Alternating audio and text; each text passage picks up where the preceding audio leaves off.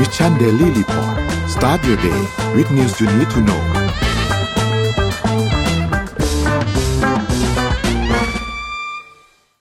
สวัสดีครับยินดีต้อนรับเข้าสู่ Mission Daily Report ประจำวันที่ 4 เดือน 7 นะครับ เดือนกรกฎาคม 2566 นะครับ วันนี้คุณอยู่กับพวกเรา 2 คนตอน8 7โมงถึง8โมงเช้านะครับ สวัสดีพี่เอ็มครับ สวัสดีค่ะนนท์สวัสดีค่ะท่านผู้ฟังทุกท่าน ครับเมื่อกี้โดนโดนทีมงานแซวเลยนะฮะเพราะนนท์ไม่รู้ไม่รู้ว่ามีสปอนเซอร์ใหม่เข้ามาเพิ่มเติมนะครับ ก็ขอบคุณสปอนเซอร์ใหม่ของเราจริงๆขอบคุณสปอนเซอร์ของเราทั้งทั้งสองเจ้าเลยนะฮะที่นี่นี่เราเราเปิดมาเราก็ขอบคุณสปอนเซอร์ก่อนเลยนะ ยังไม่เริ่มข่าวเลยเราขอบคุณ Liberator เราขอบคุณ Mitsubishi Pajero Sport ก่อนเลยนะฮะขอบคุณมากๆนะครับอะเดี๋ยวพาไปอัปเดตเรื่องราวต่างๆกันครับ ว่าเป็นยังไงบ้างนะครับ ไปดูตัวเลขครับ ตัวเลขอัปเดตเริ่มต้นครับที่เซ็ตบ้านเราครับอยู่ที่ 1,506.84 ครับบวก 0.25%นะครับถัดมาครับหุ้นต่างประเทศครับดาวโจนส์ครับอยู่ที่ 34,407 นะครับบวกขึ้นมา 0.84%นะครับ NASDAQ บวกมาเกือบ 1.5%เลยครับอยู่ที่ 13,787 นะครับ NYSE ครับบวก 0.88%อยู่ที่ 15,875 นะครับฟุตซี่100 ครับอยู่ที่ 7,559 ครับ บวกขึ้นมา 0.27%แล้วก็ห่างเสงบวกมาประมาณ 2%เลยนะครับ อยู่ที่ 19,306 นะครับ ถัดมาครับ ราคาน้ำมันดิบครับมีการปรับตัวขึ้นประมาณ 1%ทั้งคู่นะครับ WTI อยู่ที่ 71.43 นะครับ แล้วก็ Brent อยู่ที่ 76.12 ครับ ราคาทองคำครับปรับตัวลดลง 0.37%นะครับอยู่ที่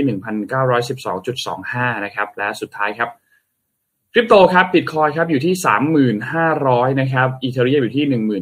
11,960 นะครับ Binance ครับอยู่ที่ 248 นะครับ Solana อยู่ที่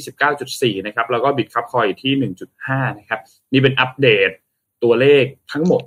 นะครับ ในวันนี้นะครับ พี่เอ็มพาไปดู Morning Talk หน่อยครับ ค่ะ Morning Talk นะคะ คิดว่าหลายคนน่าจะมีปัญหาเดียวกันนะคะ ช่วยแชร์กันมาหน่อยค่ะว่า มีวิธีรับมือยังไง เวลาที่กลางวันตื่นแล้วกลางคืนนอนไม่หลับ เมื่อสมองตื่นตัวยามค่ำคืนค่ะ หรือว่าถ้าแย่กว่านั้นอีกเนี่ยนะคะ บางวันเอ็มกลางวันไม่ตื่นนะคะ แต่กลางคืนไม่หลับนะคะ อันนี้คือหนักมากเลยนะคะทำงานทำการก็แบบเหมือนกับเบลอๆแต่ว่ากลางคืนก็นอนไม่หลับสมองมันตื่นตัวตอนกลางคืนทำยังไงกันนะคะ แนะนำกันมาหน่อย แชร์วิธีที่ตัวเองใช้ได้ผลไม่ได้ผลยังไง เข้ามากันในคอมเมนต์เยอะๆนะคะ อ่าโอเคฝากด้วยครับ ฝากด้วยครับ บางคนใช้ชีวิตอยู่ประเทศไทยแต่ time zone อเมริกาก็มีฮะ บางคนไม่เห็นพระอาทิตย์เลยก็มีครับ เพื่อนเพื่อนนอนมีบางคนไม่เห็นพระอาทิตย์เลยครับเกิดมาเอ๊ะพระอาทิตย์ตอนไหน เดี๋ยวนะเขาทำงานอะไรก่อนเขาเขาไม่ได้ทำงานครับบางทีตอนช่วงแบบว่าสมัยแบบว่าสมัยเรียนปิดเทอมอะอ๋อปิดเทอมล่างอะ ไม่มีอะไรทำโอ้โห time zone ใช้ชีวิตคนละ time zone กับประเทศไทยเลยครับอะเดี๋ยวพาไปอัปเดตเรื่องราวต่างๆกันครับ วันนี้จริงๆมีค่อนข้างหลายเรื่องมาก แล้วก็มีเรื่องใหญ่ ๆ หลายเรื่องพอสมควรเลยนะครับ แต่ว่านนท์ขอพาไปเริ่มต้นกันที่อีลอนมัสก์ก่อนละกันนะครับ เพราะว่าอืมทวิตเตอร์มีการปรับเปลี่ยนเรื่องของ policy ต่างๆ ซึ่งก็น่าสนใจครับ น่าสนใจว่าจะมี user ใช้น้อยลงหรือเปล่าเนี่ย อันเนี้ยน่าสนใจคือ Twitter เนี่ยมีมีการปรับตัวในเรื่องของ Twitter Blue นะครับหลายๆคนน่าจะเคยได้ยิน Twitter Blue อยู่แล้ว ถ้าใครที่เคยเล่น Twitter เนี่ยพอเข้าไปใน Twitter เนี่ยนะครับแล้วพอเลื่อนแถบทางด้านซ้ายออกมาเนี่ยเราก็จะเห็นคาว่า Twitter Blue อยู่นะครับซึ่ง Twitter Blue เนี่ยมันก็เหมือนกับการ subscribe เข้าไปเพื่อที่จะให้คุณเนี่ยมีตัวอักษรติ๊กถูกสีฟ้าที่อยู่ตรงนี้นะครับ ซึ่งมันก็จะทำให้มันก็จะมีแบบ พวก benefit ต่างๆนั่นแหละนะครับทำให้สามารถโพสต์วิดีโอได้ยาวมากขึ้น สามารถที่จะทวีตแล้วความยาวมันได้จำนวนอักษรเยอะขึ้นไม่ต้องทำเป็นเทรดอะไรอย่างเงี้ยมันก็จะมี benefit ต่างๆที่ได้ออกมานะครับแต่ทีนี้ปรากฏว่าเออล่าสุดเนี่ยอีลอนมัสเขามีการมาปรับในเรื่องของเอ่อตัวข้อมูลที่เหมือนเราจะได้เลื่อนทวิตดูได้อะจำนวนที่เราดูทวิตได้ปกติเราดูได้ไม่จำกัดต่อวันใช่ไหมครับเราก็ดูไปเลย ดูเท่าไหร่ก็ได้ ดูเลื่อนเลื่อนเลื่อนดูไปเลย แต่ทีนี้อันนี้มันจะมีการจำกัดนะครับ ถ้าสมมติว่าคุณสมัคร Twitter Blue เนี่ยตอนแรกเขาบอกว่าจะได้ 6,000 โพสต์ต่อวันนะครับ แล้วก็ถ้าเป็น Account ที่ยังไม่ได้ Verify เนี่ยนะครับก็จะอยู่ที่ 600 โพสต์ต่อวัน และถ้าเป็น Account ที่ยังไม่ได้ Verify และสมัครใหม่มาด้วยเนี่ยจะอยู่ที่ 300 โพสต์ต่อวัน ทีนี้หลังจากนั้นก็ค่อยๆ มีการปรับเพิ่มขึ้นมาครับเป็น 8,000 800 แล้วก็ 400 นะครับ ซึ่งก็ตามเมื่อกี้เลยนะ ตาม Verify ไม่ได้ Verify แล้วก็เป็น Account ใหม่เนี่ยนะครับก็เป็น 8,800 400นะครับก็มีการปรับเพิ่มขึ้นมาคือ ทรงๆแล้วมันก็เหมือนเป็นการแบบคล้าย ๆ แบบเหมือน testing เหมือนกันเนาะพี่เอ็มเหมือนแบบลองลองทดลองดูว่าตัวเลขอันไหนเป็นตัวเลขที่เหมาะสมตัวเลขอันไหนเป็นตัวเลขที่ work อะไรอย่างเงี้ยเขาก็ลองทดลองกันดูนะครับแล้วก็มีการปรับตัวเลขใหม่ๆ ล่าสุดเหมือน เหมือนจะปรับเป็นหมื่นแล้วด้วยนะ เป็นหนึ่งหมื่นหนึ่งพันแล้วก็ห้าร้อยนะครับ ก็ก็ต้องบอกว่า มีมีคนที่ออกมาวิพากษ์วิจารณ์เนี่ยนนยังไม่ได้ไปอ่านของแบบ comment ต่างชาติเยอะมากนะส่วนใหญ่ก็จะเห็นทวีตของคนไทยใช่ไหมครับ ก็มีคนก็บอกว่าแบบ เออไม่ไม่ดูดูดูแล้วจะไม่ค่อย work สักเท่าไหร่สำหรับ policy อันใหม่อันนี้อะไรเงี้ยแล้วมันก็มีอันนึงตลกมากเลย พอดีเราไม่ได้แคปภาพไปให้ทีมงานเดี๋ยวเล่าให้ฟังแทนแล้วกัน คือ account ของ Twitter อะมันก็จะมีคนที่ทำแบบเป็น parody อะ parody ก็คือแบบเหมือนทำล้อครับ ทำล้อแล้วเนี้ยเขาก็เป็น parody ของ Elon Musk แล้วเขาก็ก็เขียนครับเป็นทวีตไปบอกว่า the reason I set a view limit is because we are all Twitter addict and need to go outside ก็คือแบบทุกคนแบบปิดทวิตไปแล้วสาเหตุที่เขาเซตลิมิตอันนี้ขึ้นมา เพราะว่าอยากให้ทุกคนอะออกไปออกไปข้างนอก แล้วก็ I'm doing I'm doing a good deed for for the world here also the another view you just use ก็คือพูดง่ายๆก็คือนั่นแหละ เออเขาก็ทำไปเพื่อเหมือนแบบเนี่ยแหละอยากให้คนออกไปข้างนอกมากขึ้นอะไรเงี้ยแต่นี่เป็น parody นะใช่เป็น parody นะเป็นแบบทำล้อใช่ไหมแต่ความตลกของมันก็คืออีลอนมัสก์ที่เป็น account จริงอะไป retweet ข้อความนี้ด้วยก็เลยแบบเป็นความตลกขึ้นมา แต่ทีนี้นั่นแหละที่น่าสนใจถัดมาคือ เอ๊ะ แล้วแล้วการเปลี่ยน policy แบบนี้เนี่ย มันมันจะนำไปสู่อะไรบ้าง คือต้องบอกว่าพวก policy แบบนี้เราเคยเห็นมาเนาะ ใน YouTube เองเนี่ยก็ก็ก็มี YouTube Premium ใช่ไหมครับ พอสมัครเข้าไปปุ๊บสามารถที่จะยกตัวอย่างถ้าเราใช้ผ่านโทรศัพท์เนี่ยก็สามารถที่จะปิดหน้าจอได้ หรือเปิดหน้าจอไปดูอย่างอื่นได้ แต่ว่าแบ็กกราวน์ใน YouTube มันก็ยังเล่นต่อไป หรือแม้แต่การที่ปิดตัวโฆษณาไปใช่ไหมครับจ่าย YouTube Premium แล้วก็ไม่ต้องมารอกดสกิปโฆษณา หรือมารอดูโฆษณา 15 วิอะไรเงี้ยไม่ต้องทำนะครับ Facebook เองก็ล่าสุดก็มีการประกาศอันนึงออกมาที่บอกว่าจะจ่าย รายเดือนเดือนละประมาณ 400 กว่าบาททำให้สุดท้ายแล้วการมองเห็นของคุณจะเพิ่มขึ้น ซึ่งอันนี้มันก็ตลกเลยเนาะเราจ่าย Facebook เพื่อให้โพสของเราถูกมองเห็นเยอะขึ้น เราจ่าย Twitter เพื่อให้เรามองเห็นโพสของคนอื่น เยอะขึ้นอะไรอย่างเงี้ยมันก็มันก็มีความแบบย้อนแย้งในใน คือจะบอกว่ามันก็เป็นธรรมชาติของแต่ละแพลตฟอร์มที่มันแตกต่างกันนั่นแหละนะครับ แต่ทีนี้ที่ที่น่าสนใจอย่างหนึ่งก็คือ การที่เขาจำกัดตัวโพสต์แบบนี้เนี่ยเขาจะทำไปตลอดเลยไหม หรือว่าเขาแค่มาทดลองอะไรบางอย่าง Facebook แหละเรารู้อยู่แล้วเขาจะทดลองอะไรบางอย่างอยู่ตลอด แต่ว่าการทดลองของเขาเขาจะไม่ได้ทดลองกับทุก user เนาะถ้าใครถ้าใครใช้ Facebook หรือใช้ Instagram ทุกวันเนี่ยจะจะรู้สึกว่ามันจะมีแบบ UX UI บางอย่างที่มันแบบ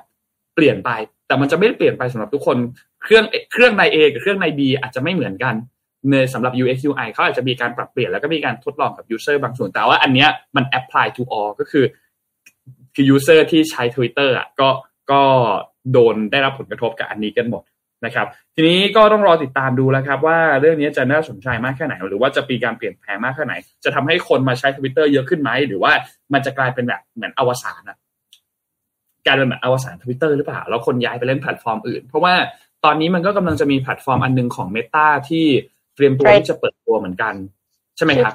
คือ Threads ใช่ไหมครับ ก็ก็เป็นแบบทรงๆเดียวกันกับทวิตเตอร์เลยเป็นแบบแนวๆเดียวกันเลยนนว่าอันนี้ก็เป็นอีกอันหนึ่งที่ทวิตเตอร์อาจจะต้องมาดูเหมือนกันว่าเออถ้ามีคู่แข่งเข้ามาเพิ่ม แล้วมี policy อะไรบางอย่างที่มาเก็บเงินมาดูมันนี่คือโอเคมองในมุมธุรกิจเขาก็ต้องการหาเงินแหละ แต่ว่ามองในมุมของ user user อาจจะเลิกใช้หรือเปล่าอันนี้ก็เป็นอีกอันหนึ่งที่น่าสนใจ เพราะฉะนั้นก็ต้องรอติดตามครับ นอกจากเจ้าของอีลอนมัสแล้ว ก็มีทางด้านของลินดายาคาริโนนะครับที่เป็น CEO คนใหม่ของ Twitter ก็ต้องรอดูว่าภายใต้การนำของผู้นำคนใหม่เนี่ยจะเป็นอย่างไรนะครับ เพราะฉะนั้นก็น่าติดตามครับทวิตเตอร์ก็เลยถูกพูดถึงกันไป พอสมควรในช่วงวันสองวันที่ผ่านมาที่มีการปรับเปลี่ยนตัว policy อันนี้แหละครับ แต่มันก็ไม่แน่นะคะ คือหมายถึงว่าอย่าง Wordle อะที่จำกัดให้เล่นแค่วันละหนึ่งคำอะ ก็ยังไปไกลได้เลย คือจริง ๆ การที่เราติดแพลตฟอร์มมากเกินไปอะมันก็อาจจะทำให้เรารู้สึกมัน toxic อย่างเช่น ตอนที่โปเกมอนโกมาใหม่ๆอะค่ะ คือ เอ็มแบบติดมากติดมากจนแบบว่าไม่เป็นอันทำงานทำการคือบอกว่าบังเอิญว่าออฟฟิศที่นั่งอยู่อะ มันใกล้เสาสกุระด้วยอะโอ้โหจับโปเกมอนทั้งวัน คือแบบว่ารู้สึกเลยว่าตัวเองแบบไม่ไหวแล้วอะ แล้วเราก็เลยหักดิบเลิกเล่นไปเลย แต่สุดท้ายก็คือกลับมาใหม่ โดยที่กลับมาแล้วก็คือใช้แบบใช้น้อยๆอะเล่นนิดเดียวอะไรเงี้ยค่ะ เพราะฉะนั้น Twitter ก็อาจจะคล้ายกัน คือเหมือนกับถ้าสมมติว่าเป็นคนที่ติด Twitter มากๆ แล้วถ่ายแบบ เกินหนึ่งพันทวีตต่อวันอะเขาอาจจะรู้สึกว่ามัน toxic อยู่ก็ได้นะ แต่ว่าเขาทำเขาเหมือนเขาติดอะเขาก็เลยทำอะไรไม่ได้ แต่ตอนเนี้ยพอได้รับการจำกัดใช่ปะ่ะพอโดนจำกัดปั๊บกลายเป็นว่าเขาก็ healthy ขึ้นออกไปทำอย่างอื่น มีความสุขขึ้น พอเล่น Twitter ก็เล่นได้หน่อยเดียวอะไรเงี้ย คือก็จะแบบเหมือนกับ balance ในชีวิตมากขึ้น แล้วก็ไม่รู้สึกว่า Twitter toxic ขนาดนั้น อืมเป็นไปได้ เป็นไปได้ เป็นไปได้นนว่าต้องต้องรอดูแล้ว เพราะว่า concept ของ Twitter มันมันคือการที่เหมือนนกมันส่งเสียงใช่ไหมครับ แล้วเป็นนกตัวเล็กแล้วส่งเสียงต่อต่อต่อต่อกันไปเรื่อยมันก็เลยกลายเป็น มันก็เลยกลายเป็นแบบเหมือนเขาเรียกว่าอะไรเป็นเหมือน community ของ Twitter ขึ้นมาทำให้เวลามีอะไรเกิดขึ้นเราทวีตเข้าไปปุ๊บหรือว่าติดแฮชแท็กหรือพูดถึงเรื่องอะไรมันก็จะกลายเป็นเทรนด์ขึ้นมาเพราะเรื่องนี้กำลังถูกพูดถึงกันเยอะอยู่นนว่านนว่าน่าติดตามว่าว่าทวิตเตอร์จะยังไงต่อน่าสนใจครับพาพี่เอ็มพาไปต่อครับ ค่ะพาไปต่อที่ข่าว AI กันบ้างค่ะ แต่ว่าเป็น AI ที่ผลิตยาค่ะ AI คิดค้นยาได้แล้วนะคะนนแล้วก็ตอนนี้กำลังอยู่ใน clinical trial แล้วด้วย ยาตัวแรกที่ทำโดย AI 100%โดยสตาร์ทอัพจาก biotech สตาร์ทอัพด้าน biotech จากฮ่องกงค่ะ เป็นยาที่ใช้ในการรักษาโรคที่เรียกว่า โรคพังผืดในปอดไม่ทราบสาเหตุค่ะ สถาบันสุขภาพแห่ง สหรัฐเนี่ยเขาเผยว่าโรคพังผืดในปอดที่ไม่ทราบสาเหตุ เป็นโรคเรื้อรังที่ทำให้เกิดแผลเป็นในปอด หากไม่ได้รับการรักษาอาจเป็นอันตรายถึงชีวิตภายใน 2-5 ปีค่ะ ในช่วงไม่กี่ปีที่ผ่านมาพบผู้ป่วยโรคนี้ราว 1 0 0 0 0แสนคนในสหรัฐอเมริกาก็คือไม่น้อยนะคะ ดังนั้นมันก็เลยเป็นก้าวสำคัญของการใช้ AI ในการผลิตยารักษาโรคนี้ค่ะ แล้วบริษัทสตาร์ทอัพจากด้าน biotech จากฮ่องกงเนี่ย ที่เอา AI มาใช้ชื่อว่า In Silico Medicine ใช้ AI ในการวิจัยและคิดค้นยาที่มีชื่อว่า INS 018 underscore 055 คือชื่อชื่อยาก็ยากพอสมควรนะคะอเล็กซ์ซึ่งเป็น CEO ของบริษัท In Silico Medicine เนี่ยเขากล่าวว่าถึงแม้ในปัจจุบันจะมียาที่ช่วยวิจัยและทดลองโดย AI อยู่มากมาย แต่ว่ายาตัวนี้ค่ะ เป็นตัวแรกที่ AI เป็นผู้คิดค้น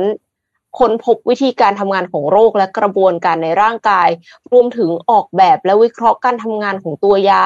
ให้สอดคล้องกับสาเหตุการเกิดโรค ซึ่งเพิ่มโอกาสในการรักษาโรคให้มีประสิทธิภาพมากขึ้น นี่จึงเป็นครั้งแรกที่เราจะทดลองใช้ยาที่ทำขึ้นจาก AI จริง ๆ 100%ค่ะ แล้วก็เริ่มนำมาใช้ทดลองรักษาผู้ป่วยครั้งแรกในสัปดาห์นี้ที่ประเทศจีนนะคะ Insilico Medicine เนี่ยเขามุ่งเป้าคิดค้นยาสำหรับโรคพังผืดในปอดที่ไม่ทราบสาเหตุ เพราะว่าโรคนี้เกี่ยวข้องกับกระบวนการชราภาพของร่างกาย แสดงว่าถ้าสมมติว่าในอนาคตที่ aging population เยอะขึ้นเรื่อยๆเนี่ยน่าจะมีผู้ป่วยโรคนี้เยอะขึ้นนะคะนอกจากนี้ยังมียาอีกสองชนิดที่บริษัทยังคงทำงานวิจัยร่วมกับ AI ได้แก่ ยาสำหรับโควิด -19 ที่อยู่ในขั้นแรกของการวิจัยทางคลินิก และยา รักษามะเร็งยับยั้ง USP 1 ซึ่งได้รับการอนุมัติจากองค์การอนามัยโลก และยา FDA ซึ่งให้เริ่มวิจัยทางคลินิกได้ด้วยค่ะ ขอโทษค่ะ USP 1อะได้รับการอนุมัติจากองค์การอาหารและยา FDA นะคะ ให้เริ่มวิจัยทางคลินิกได้ ตอนนี้ก็คืออย่างที่บอกไปว่าทดสอบอยู่ที่จีนใช้เวลาประมาณ 12 สัปดาห์ค่ะ บริษัทได้จัดการทดลองให้เป็นการศึกษาควบคุมโดยที่กลุ่มหนึ่งก็คือจะมียาหลอก แล้วอีกกลุ่มหนึ่งก็เป็นยาจริงอะไรอย่างเงี้ยค่ะ ก็ผู้เข้าร่วมทดลองไม่มีใครรู้ว่าตัวเองได้รับยาอะไร การศึกษาวิจัยนี้บริษัทอินซิลิโคมีแผนจะขยายจำนวนผู้เข้าร่วมการทดลองเป็น 60 คน ทั้งที่สหรัฐอเมริกาแล้วก็จีนด้วยนะคะ ถ้าเป็นไปด้วยดี อาจจะมีการศึกษาอีกครั้งกับผู้คนจำนวนมากขึ้นค่ะ ก็เป็นนิมิตหมายอันดีที่นำ AI มาใช้ในการคิดค้นยาตัวเอ็มไปฟัง YouTube มาช่องหนึ่งเขาบอกว่าการคิดค้นยาปกติเนี่ย มันคือการที่จะคิดยาออกมาได้ตัวหนึ่งอะต้องใช้คอมบิเนชันของสารต่างๆ เนี่ย ถึงประมาณหนึ่งหมื่นหนึ่งหมื่นแบบหนึ่งหมื่นแบบเนี่ยมนุษย์มาทดลองเองอะค่ะเราก็ต้องมาแบบดู ดูผลวิจัยอะ่ะโอ้โหเหนื่อยมากใช้เวลานานมาก แล้วก็ยังมีโอกาส 98%ที่จะโดนรีเจ็คตอน clinical trial อีกดังนั้นกระบวนการผลิตยาค่ะ มันก็เลยยาวนานมากถึงประมาณ 15 ปี แต่ว่าพอมาใช้ AI แล้วอะ่ะมันก็ย่นระยะเวลาตรงนี้ลงได้เยอะเลยค่ะ ดังนั้นการที่เราใช้ AI ในการผลิตยาก็น่าจะช่วยพัฒนาคุณภาพชีวิตของผู้ป่วยได้อีกมากเลยค่ะ ดีครับ ดีครับ ยอดเยี่ยมเลยครับ แต่ว่ายังอีกนานเนาะดูแล้วดูแล้วยาโควิด ที่พี่เอ็นพูดถึงเมื่อกี้เพิ่งเพิ่งเริ่มต้นใช่ clinical trial phase หนึ่งค่ะ น่าจะใช้เวลากันอีกสักพักหนึ่งแต่ว่าอะละอย่างน้อยก็ก็เป็นนิมิตหมายที่ดีค่ะใช่แล้วก็ใช่คิดว่าบริษัทอื่นก็น่าจะทำตามอยู่ คือน่าครัจะบทำอยู่หลายบริษัทเลยแหละ แต่เพียงแค่ว่าบริษัทนี้เขาไปก่อน อ่าใช่ใช่ใช่ดีครับเป็นข่าวดีครับ อย่างน้อย เรื่องนี้ก็เป็นข่าวดี เอ่อนนพาไปเรื่องถัดไปพาไปเรื่องเรื่องบ้านเราเลยแล้วกันนะครับ เพราะว่าวันนี้จะเป็นการเปิดประชุมสภาวันแรกนะครับ วันที่ 4 กรกฎาคมเนี่ยนะครับ ก็มีหลายเรื่องที่ต้องพูดคุยกัน แต่ว่าเดี๋ยวเราค่อยๆเรียงไทม์ไลน์มาทีละเรื่องแล้วกันนะครับเอาเรื่องแรกก่อนเลยก็คือเรื่องของตำแหน่งประธานสภาตำแหน่งรองประธานสภาผู้แทนราษฎรเนี่ยนะครับ ซึ่งเรื่องนี้เนี่ยเป็นเรื่องที่คุยกันมาตั้งแต่นว่าอย่างน้อยพอผลตั้งแต่ผลเลือกตั้งออก พอเริ่มเริ่มที่จะรู้แล้วว่าอะโอเคพักไหนพักก้าวไกลชนะการเลือกตั้ง น่าจะได้เก้าอี้นายก ถัดมาก็เป็นการรวมกันของแปดพักร่วมใช่ไหมครับ พอแปดพักร่วมรวมกันได้เสร็จปั๊บเอ่อก็มีการพูดถึงเรื่องของเก้าอี้กระทรวงต่างๆนะครับ ถัดมาก็เริ่มเริ่มมีการพูดถึงเรื่องของตำแหน่งครับ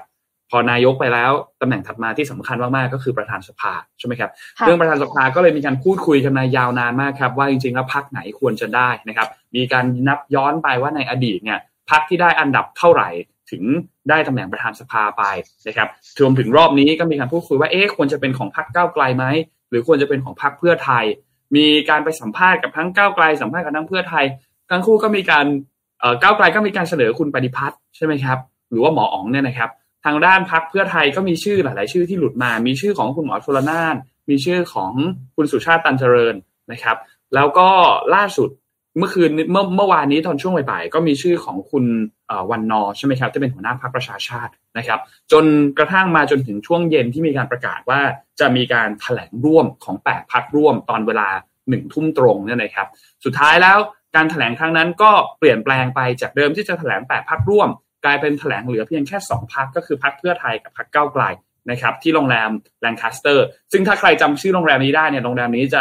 มีการแถลงอะไรที่เกี่ยวข้องกับการเมืองหลายครั้งละอย่างตอนปีเลือกตั้งปี 62 เนี่ย ตอนที่แถลงร่วมกับพรรคร่วมที่เป็น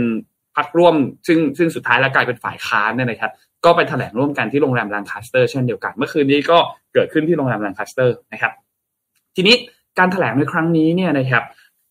สรุปแล้วมันเหลือแถลงแค่สองพักนะครับ อีกหกพักร่วมเนี่ยไม่ได้มาร่วมแถลงด้วยเหลือเพียงแค่สองพักเท่านั้นนะครับคือพักเพื่อไทยแล้วก็พักก้าวไกลนะครับ แต่ว่าสุดท้ายแล้วเนี่ยก็เป็นการประชุมร่วมกันก่อนหน้านั้นแล้วนะครับ เพราะฉะนั้นพักก้าวไกลพักเพื่อไทยพักประชาชาติพักไทยสร้างไทยพักเสรีรวมไทยพักเป็นธรรมพักเพื่อไทยรวมพลังและพักพลังสังคมใหม่นะครับ ก็ได้หารือในประเด็นเกี่ยวกับเรื่องของสภาผู้แทนราษฎรในประธานและรองประธานนะครับ สุดท้ายข้อสรุปข้อตกลง มีสี่ข้อครับ ข้อที่หนึ่งคือเสนอชื่อนายวันมูฮัมหมัดนอมาทา เป็นประธานสภาผู้แทนราษฎรนะครับ โดยสมาชิกสภาผู้แทนราษฎรจากพรรคก้าไกล เป็นรองประธานคนที่หนึ่งและสมาชิกสสจากพรรคเพื่อไทยเป็นรองประธานคนที่สองนะครับ โดยพรรคอื่นๆ ที่เป็นอยู่ในแปดพรรคร่วมเนี่ยก็จะสนับสนุนข้อตกลงตามข้อตกลงนี้นะครับสองคือบุคคลที่จะปฏิบัติหน้าที่เป็นประธาน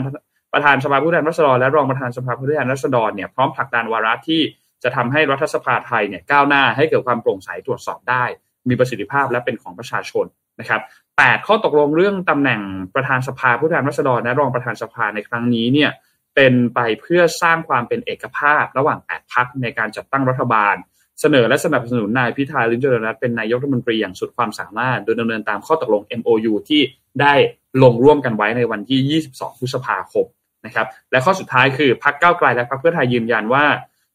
ร่วมกันให้ความเห็นชอบกฎหมายสำคัญเพื่อประชาชน ซึ่งรวมถึงการนิรโทษกรรมคดีแสดงออกทางการเมือง และการแก้ไขกฎหมายเกี่ยวกับเรื่องของการปฏิรูปกองทัพ ได้แก่ราชบัณฑิตพระราชบัญญัติจัดระเบียบราชการกระทรวงกลาโหมร่างพระราชบัญญัติกฎอัยการศึก และร่างพระราชบัญญัติการรักษาความมั่นคงภายในราชอาณาจักรตามที่พรรคก้าวไกลเสนอนะครับ ซึ่งก็เอาเอาละอันนี้ก็บอกก็เป็นเป็นข้อสรุปข้อข้อตกลงร่วมของพรรค ก้าวไกลและก็พรรคเพื่อไทยนะครับ ที่มีการแถลงเมื่อวันนี้ โดยสรุปก็คือง่ายๆครับ ทางด้านของคุณวันนอเสนอจะเสนอชื่อของคุณวันนอเนี่ยเป็นประธานสภาผู้แทนราษฎร แล้วก็รองประธานคนที่หนึ่งมาจากพรรคก้าวไกลรองประธานคนที่สองมาจากพรรคเพื่อไทยนะครับ ทีนี้เออเราพูดถึงคุณวันมุฮัมมัดนอกันนิดหนึ่งนะครับหัวหน้าพรรคประชาชาติเนี่ยนะครับ ต้องบอกว่าประวัติก็ยาวนานครับ คืออยู่อยู่เป็นเป็นเป็นอดีตสสมาเก้าสมัย แล้วก็อยู่มาหลายพรรคมากครับ พรรคประชาชนพรรคกิจสังคมพรรคประชาธิปัตย์พรรความหวังใหม่พรรคไทยรักไทยจนล่าสุดเนี่ยเป็นสสบัญชีรายชื่อ แล้วก็เป็นหัวหน้าพรรคของพรรคประชาชาตินะครับ เพราะฉะนั้นก็มีประวัติยาวนานอยู่แล้วครับสำหรับคุณวันนอเนี่ยนะครับ แล้วก็ต้องบอกว่านี่ไม่ใช่ครั้งแรกที่ได้ได้รับการเสนอชื่อเป็นประธานสภานะครับ เพราะว่าเคยเป็นประธานสภามาก่อนแล้วในปีช่วงปีประมาณปีสามสาม เก้าถ้าจำไม่ผิดนะครับ ก็เคยไปเคยรับตำแหน่งประธานสภามาแล้วนะครับแล้วก็เคยเป็นรัฐมนตรีช่วยว่าการกระทรวงมหาดไทยนะครับ เป็นรัฐมนตรีว่าการกระทรวงคมนาคมสองสมัย แล้วก็เป็นรัฐมนตรีว่าการกระทรวงเกษตรและสหกรณ์นะครับ เพราะฉะนั้นก็เป็นคนที่มีประสบการณ์อยู่แล้วนะครับ อันนี้ก็เลยเป็นสุดท้ายแล้วล่ะว่าเป็นคนนี้นะครับที่จะมีการเสนอชื่อ แล้วก็จะไม่มีการเมื่อวานนี้เนี่ยสื่อก็มีการตั้งคำถามว่าเอ่อก้าวไกลไม่มีการเสนอชื่อคนอื่นแข่งใช่ไหมก็ตอบว่าใช่ เพื่อไทยไม่มีการเสนอชื่อคนอื่นแข่งใช่ไหมและถ้าในกรณีที่มี พรรคอื่น ๆ แต่เสนอชื่อของพรรคเพื่อไทย เพื่อไทยก็จะไม่แข่งเช่นเดียวกันนะครับ เพราะฉะนั้นก็สุดท้ายแล้วน่าน่าจะเป็นไปตามนี้สำหรับตำแหน่งประธานสภานะครับ ทีนี้เออส่วนฝั่งของรองประธานสภาอีก 2 คนเนี่ยนะครับ ทางพรรคก้าวไกลจากข่าวที่ได้รับการรายงานมาเนี่ยนะครับ The Reporter ก็มีการรายงานมาว่ารองประธานสภาคนที่ 1 ที่มาจากพรรคก้าวไกลเนี่ยคือคุณปฏิพัฒน์สันติพาดานะครับ ส่วนรองประธานสภาคนที่ 2 จากพรรคเพื่อไทยเนี่ยจะเป็นคุณพิเชษเชื้อเมืองพาน นะครับก็จะเป็นรองประธานสภาอีก 2 คนที่จะถูกเสนอชื่อในวันนี้นะครับเราขอทบทวนเรื่องของวิธีการเลือกประธานสภาในวันนี้กันนิดนึงนะครับ ว่าขั้นตอนเนี่ยจะเป็นอย่างไรนะครับหลังจากที่เมื่อวานนี้เนี่ยมีข้อสรุปมาแล้วใช่ไหมครับวันนี้เนี่ยก็จะแบ่งออกเป็น 2 แบบนะครับ กรณีมันจะมี 2 กรณี กรณีที่ 1 คือเสนอชื่อเดียวเลย ทั้งสภาเสนอชื่อเดียว ไม่มีคู่แข่ง ถ้าเป็นกรณีแบบนี้เนี่ยก็จะต้องคนที่ ถูกเสนอเนี่ยจะต้องมีสสเนี่ยรับรองอย่างน้อย 20 คนนะครับแล้วก็มีการแสดงวิสัยทัศน์และถ้าเสนอชื่อเดียวก็ไม่ต้องลงคะแนน จะถือว่าคนนั้นเนี่ยได้เป็นประธานสภาไปเลยนะครับ แต่ถ้าหากว่ามีหลายชื่อที่ได้รับการเสนอเนี่ยนะครับ ก็เช่นเดียวกันครับคือผู้ที่ได้ถูกเสนอเนี่ยจะต้องมีสสรับรองอย่างน้อยเนี่ยคือ 20 คนนะครับ มีการแสดงวิสัยทัศน์ และหลังจากนั้นเนี่ยก็จะมีการลงมตินะครับ ซึ่งการลงมติเนี่ยนะครับจะเป็นการลงมติแบบลับ นะครับคือเข้าคูหาแล้วก็มีการลงมติแบบลับคือไม่เห็นนะครับ เพราะฉะนั้นก็สมาชิกเนี่ยต้องเขียนชื่อบุคคลที่เลือกลงในกระดาษ แล้วก็ใส่ซองสีน้ำตาล แล้วไปหยอดลงในกล่องนะครับเมื่อคะแนนครบแล้วก็จะมีการตรวจนับคะแนนนะครับแล้วผลก็จะขึ้นบนจอในรัฐสภาเนี่ยนะครับแล้วก็มีการประกาศชื่อที่ได้รับเลือกแล้วสุดท้ายบัตรเหล่านั้นก็จะถูกนำไปทำลายนะครับ นี่ก็จะเป็นขั้นตอนในสภาที่จะเกิดขึ้นในวันนี้เนี่ยแหละ นะครับ ส่วนเมื่อวานนี้เนี่ยก็มีการเปิดประชุมสภานะครับ ก็มีทางด้านของในหลวงแล้วก็พระราชดีเนี่ยมีการเสด็จไปเปิดพิธีประชุมรัฐสภานะครับ ก่อนที่จะเริ่มต้นการเลือกประธานสภากันในวันนี้นี่แหละนะครับเมื่อวานนี้เนี่ยก็มีพิธีตั้งแต่ช่วงเย็นๆนะครับประมาณห้าโมงเย็นนะครับก็ถ้าใครได้ติดตามหน้าหน้าทีวีก็จะเห็นมีพิธีต่างๆ มีมีพระราชดำรัสจากในหลวงนะครับ ซึ่งก็จะเป็นตามลำดับพิธีปกติเหมือนที่เกิดขึ้นในปี 62 ที่มีการเปิดประชุมสภานั่นเองนะครับ ก็เป็นอันเรียบร้อยไปเมื่อวานนี้สำหรับการเปิดประชุมสภานะครับ ซึ่งหลังจากนี้ต้องรอติดตามแล้วครับว่าวันนี้เนี่ยจะเป็นอย่างไร แต่ถ้าเราชวนชวนชวนคุยชวนวิเคราะห์กันนิดนึงนะครับสำหรับเรื่องของประธานสภาเนี่ยนะว่าอันนี้ก็เป็นหนึ่งในทางออกที่อาจจะทำให้หลายฝ่ายยอมรับได้ ที่มาของเรื่องนี้เนี่ยมันเริ่มต้นจากเขาเจรจากันแล้วไม่ลงตัวใช่ไหมครับหาจุดลงตัวไม่ได้สักที นะครับ เมื่อวานนี้เนี่ยคุณวันนอก็ได้ให้สัมภาษณ์กับทางคุณจอมขวัญนะครับ ผ่านทางออนไลน์เนี่ยนะครับ ก็เล่าให้ฟังถึงไทม์ไลน์ว่ามันเกิดอะไรขึ้นนะครับไทม์ไลน์เนี่ยเริ่มต้นจากคุณภูมิธรรมจากพรรคเพื่อไทยก่อนนะครับ ที่โทรมาหาคุณวันนอแล้วก็บอกว่าจะเรียนเชิญให้ไปเป็นประธานสภานะครับทางนั้นคุณวันอก็บอกว่าตัวตัวเขาไม่มีปัญหาเขาไม่ได้อยากได้ตำแหน่งนี้ แต่ว่า ต้องไปคุยกับก้าวไกลก่อนหมายถึงว่าให้พรรคเพื่อไทยเนี่ยไปคุยกับก้าวไกลให้เรียบร้อย แล้วได้ข้อสรุปร่วมกันข้อตกลงร่วมกันยังไงเนี่ยก็ค่อยมาแจ้งอีกทีหนึ่งนะครับ ซึ่งทางด้านคุณภูมิธรรมพรรคเพื่อไทยเองก็ไปแจ้งกับทางด้านของพรรคก้าวไกล แล้วก็มีเอ่อทางด้านของคุณชัยธวัฒน์เนี่ยนะครับที่เป็นเลขาธิการพรรคก้าวไกลเนี่ยก็พอได้รับข่าวทราบข่าวปุ๊บก็เหมือนแบบแบบเขาบอกว่าเขาต้องตกใจ แล้วเขาก็โทรไปหาคุณวันนอแล้วก็ขอขออนุญาตเข้าไปที่บ้านเพื่อที่จะไปนั่งพูดคุยกันไปนั่ง ปรับความเข้าใจไปไปคุยกันเกี่ยวกับเรื่องของประธานสภาเนี่ยนะครับ ก็ไปคุยกันตั้งแต่สี่ทุ่มจนถึงเที่ยงคืน แล้วสุดท้ายก็อะโอเค เข้าใจแล้วก็ได้ข้อสรุปเป็นประเด็นเรื่องนี้มาอย่างที่ทุกท่านเห็นในแถลงการร่วมของทั้งสองพักนั่นเองนะครับ ก็นั่นแหละครับ เพราะฉะนั้นก็อย่างน้อยก็ได้ข้อสรุปละได้ข้อสรุปแล้วว่าประธานสภารองประธานสภาคนที่หนึ่งและคนที่สองเนี่ยจะเป็นใคร หลังจากนี้ก็ต้องมารอดูการโหวตในวันนี้ล้วครับว่าจะเป็นไปตามข้อสรุปที่ ตกลงกันไว้เมื่อวานนี้หรือเปล่า หรือว่าจะมีอะไรเกิดขึ้นไหมนะครับและหลังจากนั้นในประเด็นที่ตามต่อมาก็คือเรื่องของนายกรัฐมนตรีนะครับ ส่วนอีกประเด็นหนึ่งที่ไม่แน่ใจว่ามีมีคนกังวลหรือเปล่า แต่ว่ามันจะมีเรื่องของประเด็นกฎหมายสมรสเท่าเทียม เป็นกฎหมายเรื่องของสุราก้าวหน้าที่ทุกคนน่าจะทราบจุดยืนของทางด้านพรรคประชาชาติทางด้านของคุณวันนออยู่แล้วนะครับว่าไม่ได้สนับสนุนเรื่องนี้นะครับ ซึ่งคุณวันนอก็ตอบคำถามเรื่องนี้เหมือนกันว่าถ้าเป็นประเด็นอันนี้เนี่ย ตัวเขาเนี่ยไม่สนับสนุนเรื่องนี้ แต่ว่าก็เป็นไปได้ว่าอาจจะให้รองประธานสภาเนี่ยเป็นคนจัดการเรื่องนี้แทนนะครับ เพราะฉะนั้นก็ไม่น่าจะเป็นประเด็นมากสำหรับตัวกฎหมาย 2 ฉบับนี้นะครับเพราะฉะนั้นก็รอติดตามดูครับว่าสุดท้ายแล้วจะเป็นอย่างไรครับ และรวมถึงเรื่องของการเลือกนายกด้วยเพราะเลือกนายกรวมสวเข้ามาด้วยแล้วเนี่ยเขาก็มีการพูดถึงเรื่องของการเสนอชื่อด้วยว่า เอ๊ะตอนเสนอชื่อสุดท้ายแล้วจะเสนอชื่อ คุณพิธาเนี่ยกี่ครั้ง ถ้าเสนอรอบเดียวแล้วไปไม่ได้ไพ่มันจะเปลี่ยนไหม จะต้องหาคนดันคนอื่นขึ้นมาแทนไหมเนี่ยนะครับแล้วจะมาจากพักไหนจะมาจะมาจากใครเนี่ยนะครับ อันนี้ก็เป็นอีกอีกประเด็นอันหนึ่งที่ต้องติดตามเหมือนกันนะครับ เพราะว่าประธานสภาก็จะมีอำนาจที่แม้ว่าพอโหวตรอบแรกแล้วไม่ผ่านก็สามารถที่จะเสนอวนต่อไปเรื่อยๆได้วนต่อไปเรื่อยๆได้นะครับ แต่ว่ามันก็จะติดปัญหาในประเด็นว่าถ้าแบบนั้นท่านั่น คอรมอรักษาการของพลเอกประยุทธ์ก็จะยังคงอยู่ต่อไปเรื่อยๆนะจนกว่าจะสามารถที่จะตั้งรัฐบาลใหม่ได้นะครับ เพราะฉะนั้นก็รอดูครับว่าจะเป็นอย่างไรครับสำหรับการเลือกประธานสภาเอาในวันนี้ก่อนเอาวันนี้ก่อนเอาว่าผ่านวันนี้ไปให้ได้ก่อนแล้วเลือกนายกน่าจะเกิดขึ้นในช่วงกลางเดือนครับ ค่ะ ก็เป็นเรื่องสำคัญที่ต้องติดตามนะคะ แล้วก็มีเรื่องสำคัญอีกเรื่องหนึ่งค่ะ ที่ต้องติดตามสำหรับเราทุกคนเลยนะคะ เพราะว่ามันเป็นเรื่องของอาหารค่ะ หน่วยงานวิจัยมะเร็งของ WHO เนี่ยระบุสารให้ความหวานแอสปาร์ตมเป็นแหล่งของสารก่อมะเร็งค่ะ และจะระบุภายในเดือนนี้ สารให้ความหวานแอสปาร์ตมเนี่ยใช้ในผลิตภัณฑ์มากมายเลยค่ะ ตั้งแต่น้ำอัดลมไปจนถึงมันฝรั่ง และน้ำผลไม้บางชนิด คือพวกแบบแทน น้ำตาลทั้งหลายอะค่ะ Coke Zero ใส่ Equal อะไรพวกนี้ค่ะ ก็คือเป็นแอสปาร์แตมนะคะสำนักข่าวรอยเตอร์รายงานว่า International Agency for Research on Cancer IARC หน่วยงานวิจัยมะเร็งขององค์การอนามัยโลก เตรียมประกาศให้สารให้ความหวานแอสปาร์แตมเป็นสารก่อ เป็นสารที่อาจก่อให้เกิดมะเร็งภายในเดือนนี้ เหตุผลที่ต้องเน้นตรงนี้เพราะว่าเขามีหลายเลเวลค่ะ คือมันมีอันที่บอกว่าเป็นสารก่อมะเร็งเลย อย่างเช่น บุหรี่กับแอลกอฮอล์แต่ว่าของแอสปาร์แตมเนี่ยจะอยู่ใน level ที่ต่ำกว่านั้นนะคะ อย่างไรก็ตามการพิจารณาของ IARC ที่คล้ายคลึงกันในอดีตสำหรับสารต่างๆ ก็สร้างความกังวลให้กับผู้บริโภคเกี่ยวกับการใช้สาร จน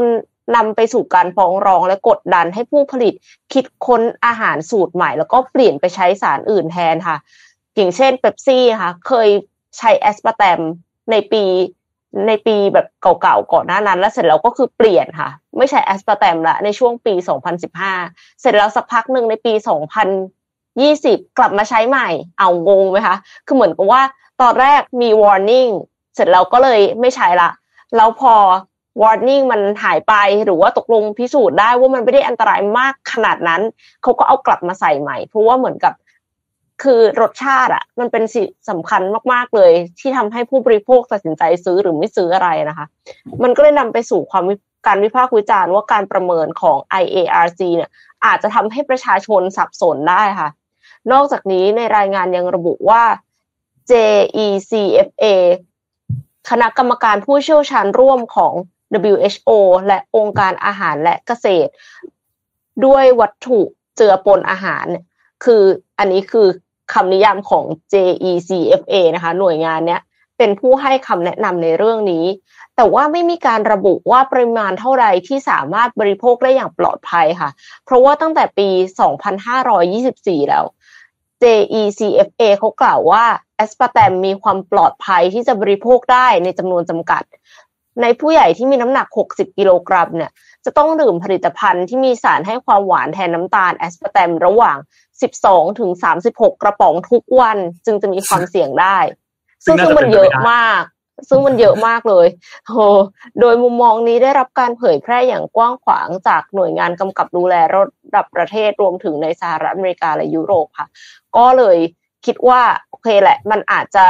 มันอาจจะมีส่วน แต่ว่าคือคุณต้อง consume เยอะมากเลย ถึงจะเกิดมะเร็งได้ ทั้งนี้เอ็มไม่รู้นะว่า มันอาจจะไป combine กับอย่างอื่น สมมติว่าทานแอสปาร์แตมด้วย แล้วก็ดื่มแอลกอฮอล์ด้วย แล้วก็สูบบุหรี่ด้วยอย่างเงี้ยค่ะแอสปาร์แตมเนี่ยมันอาจจะมีส่วนทำให้เอ่อมะเร็งมันมาเร็วขึ้น เพราะว่าบุหรี่กับแอลกอฮอล์เนี่ย เป็นสารที่เขาบอกอยู่แล้วว่ามันก่อให้เกิดมะเร็งก็ได้ คือไปไปเร่งปฏิกิริยานอกเหนือจากอย่างอื่นที่ทำอยู่แล้วเลยนะคะอันนี้ก็ต้องระวังเอ็มคิดว่ายังไงก็หลีกเลี่ยงดีกว่า ถ้าไม่ได้มี condition ด้านร่างกายที่ไม่สามารถดื่มน้ำหวานได้ก็คือลดหวานเอาแทนที่จะลด แทนที่จะแบบลดน้ำตาล แต่ว่ายังทานรสชาติหวานเท่าเดิมประมาณนั้นนะคะ ครับ คือคือจริงๆต้องบอกว่าข่าวนี้ก็ตอนแรกที่อ่านแล้วเห็นนะก็แบบโห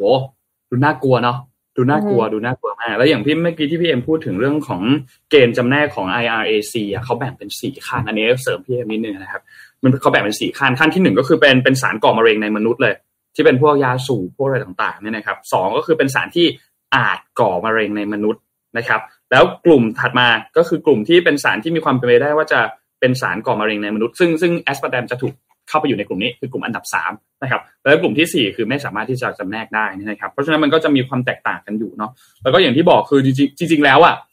ความน่ากลัวอย่างกลุ่มที่เป็นกลุ่มแรกสุดอะพวกพวกกลุ่มที่เป็นแบบแอลกอฮอล์พวกฝุ่น พวกสภาพภูมิอากาศที่มันแย่ๆอะไรเงี้ยบุหรี่มลพิษต่างๆรวมถึงเนื้อแปรรูปเนี่ยนะครับผลิตภัณฑ์เนื้อแปรรูปเนี่ยพวกนี้อยู่ในกลุ่มแรกนะคือรุนแรงสุดอะเพราะฉะนั้นจริงๆแล้วจากจากจาก รายงานอันล่าสุดเนี่ยที่บอกแอสปาร์แตมไปอยู่ในกลุ่ม 2B อาจจะไม่ได้น่ากลัวมากขนาดนั้น แล้วก็อย่างที่พี่เอ็มพูดถึงเมื่อกี้ว่า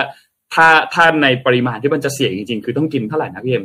สิบสองถึงสามสิบหกกระป๋องทุกวัน ต่อวันนะ อันนี้คือตัวเลขต่อวัน ซึ่งมันแทบจะเป็นไม่ได้เป็นไปไม่ได้เลย ถ้าคือถ้ากินไหวก็กินก็ลองดู แต่นนว่า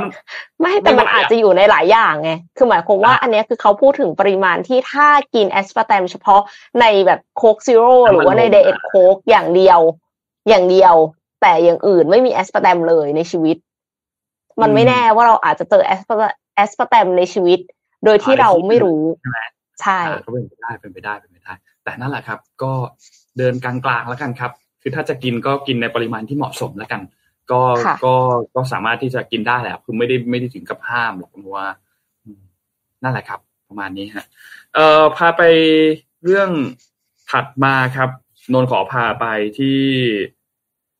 ไปได้จีนกันนิดหนึ่งแล้วกันนะครับ ไปที่จีนนิดหนึ่งครับ ล่าสุดเนี่ยจีนมี movement อันหนึ่งที่ที่น่าสนใจครับ เพราะว่ามีการปรับเปลี่ยนในเรื่องของเก้าอี้ผู้ว่า PBOC หรือว่าธนาคารกลางของจีน นะครับ ก็คือมีการแต่งตั้งพานกงเซิงนะครับ ขึ้นมาเป็นผู้ว่าราชการเออผู้ว่าการธนาคารกลางจีนนะครับ จากเดิมที่เป็นตำแหน่งรองเนี่ยนะครับ จริงๆเนี่ยเออเรื่องนี้เนี่ยเกิดขึ้นมาตั้งแต่เมื่อวันที่ 1 กรกฎาคมที่ผ่านมาคือวันเสาร์ที่ผ่านมาแล้วเนี่ยนะครับ ก็เป็นความเคลื่อนไหวอันหนึ่งนะครับ ที่ผลักดันทางด้านของคุณพานเนี่ยให้ขึ้นมาเอ่อดำรงตำแหน่งผู้ว่าการ PBOC ต่อจากคุณอีกังนะครับที่เป็นผู้ว่าคนปัจจุบันเนี่ยนะครับ ซึ่งก็มีการระบุในแถลงนะครับ บอกว่าทางด้านของสำนักงานองค์การ องค์การกลางของพรรคคอมมิวนิสต์เนี่ยได้มีการประกาศการตัดสินใจในช่วงบ่ายของวันเสาร์ที่ผ่านมาเนี่ยนะครับ แล้วก็มีการประเมินบอกว่าการส่งสัญญาณในครั้งนี้เนี่ยน่าสนใจ เพราะว่าผู้ที่กำหนดนโยบายเนี่ย